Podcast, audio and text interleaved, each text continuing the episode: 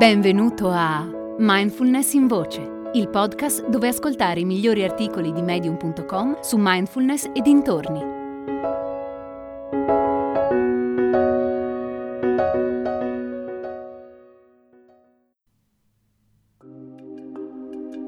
A gennaio iniziano due nuove attività di mindfulness online. Un corso per principianti e un gruppo di pratica per chi ha già esperienza di meditazione. Puoi partecipare ovunque tu sia. Per informazioni visita mindfulnessbergamo.net barra corsi.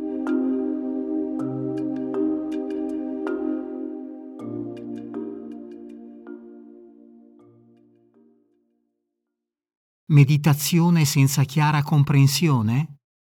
No, grazie. Di Robin Norman. Ricordo il primo colloquio avuto molti anni fa con un nuovo cliente. Era entusiasta di essersi avvicinato ormai da mesi al buddismo e alla meditazione. Diceva di essere diventato una persona completamente diversa, calma, pacifica, piena di equanimità. Dopo un po' di tempo passato per entrare in relazione, gli ho chiesto Jim, hai fatto diversi ritiri di meditazione insieme a persone a te affini. Com'è tornare alla normalità della vita quotidiana, alla tua famiglia e al tuo lavoro? Non mi ha risposto. Invece ha insistito nel cercare di farmi capire quanto fosse cambiato. A un certo punto gli ho detto la mia esperienza è che per quanto la meditazione possa farci sentire a volte calmi e rilassati, altre volte può essere un'esperienza dolorosa e difficile, soprattutto i primi tempi. Durante i ritiri ti sei mai sentito a disagio? Meditare in silenzio per periodi di tempo abbastanza lunghi può metterci di fronte a parti di noi che non abbiamo ancora riconosciuto parti che non ci piacciono. Ti è mai capitato finora? Con mio disappunto, dopo quell'incontro Jim ha chiuso la relazione terapeutica. Non è più tornato in seduta. Da quell'episodio ho imparato una lezione importante. Muoviti sempre con tatto e delicatezza quando qualcuno è immerso nel proprio incantesimo meditativo non c'è bisogno che tu rompa quell'incantesimo, perché molto probabilmente a un certo punto si romperà da sé.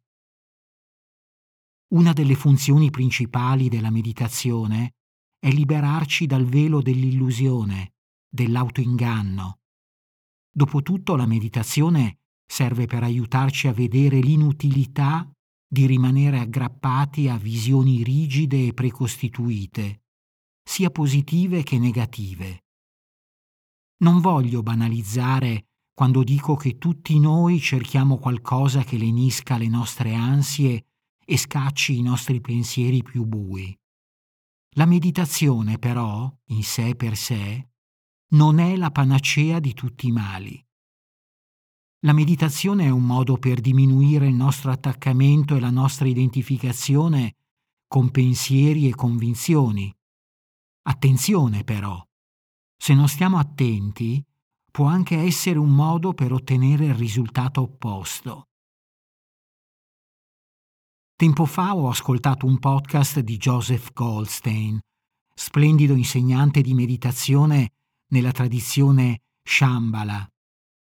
Durante un ritiro durato tre mesi, una sera ha tenuto un discorso di Dharma sull'egocentrismo spirituale.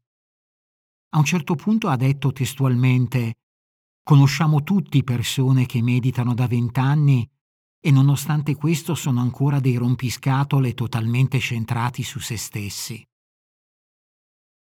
Meditare non porta ad essere perfetti, porta ad essere consapevoli e con i piedi ben piantati nella realtà. E per molti di noi questo implica un certo disagio. Per cogliere appieno i benefici della pratica è necessario fare pace con quelle parti di noi che preferiremmo evitare, altrimenti resteremo sempre ad un passo da ciò che è possibile ottenere.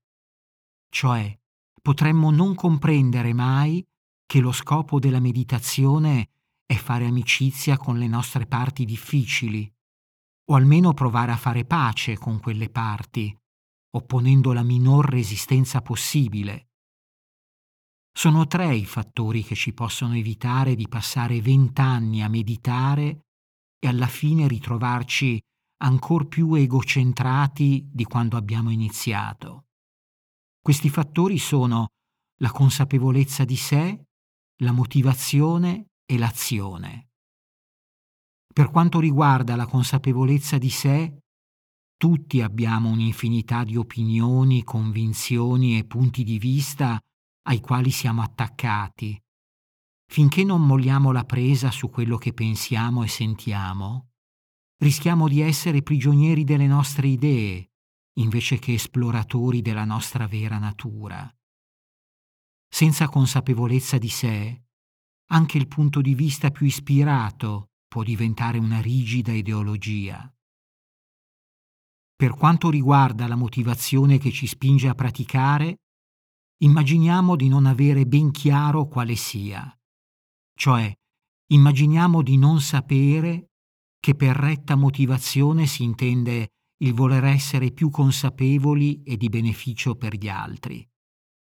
In tal caso, forse meditiamo per apparire migliori a noi stessi, o per evitare di guardare in faccia la realtà e vedere che la vita a volte è difficile, spiacevole e tutto sommato fuori dal nostro controllo. Il terzo fattore, la retta azione, significa che in ogni ambito della nostra vita ci rapportiamo al mondo in maniera più utile, benefica e costruttiva. E come risultato ci sentiamo più realizzati, più consapevoli e più in grado di fare scelte migliori. È del tutto verosimile che infarcire la pratica con i tre fattori che ho appena citato può portarci benefici in ambito familiare, professionale e sociale.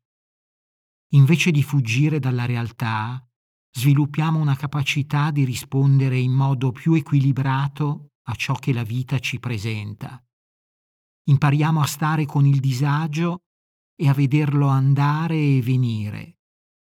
Lo lasciamo essere invece di evitarlo. Portare consapevolezza di sé, motivazione e azione nella nostra pratica meditativa può aiutarci a rimanere sul nostro sentiero e quindi a diventare più abili a superare i momenti difficili quelli che arrivano quando tocchiamo con mano la nostra umanità e la nostra vulnerabilità. Di per sé la meditazione non è una cura miracolosa in grado di risolvere tutti i problemi dell'uomo. Può essere invece un mezzo per ritornare alla nostra vera natura, imperfetta e mortale. Negli ultimi decenni la meditazione si è via via sganciata dalla religione ed è diventata sempre più laica, sempre più orientata alla cura di sé e al riconnettersi con la propria spiritualità. Questo cambiamento offre incredibili opportunità di praticare secondo approcci e tradizioni differenti. Detto ciò, a prescindere da quale sentiero o tradizione decidi di seguire, quello che la meditazione dovrebbe insegnarti è tornare a questo momento, al momento presente, in contatto con la tua innata bontà.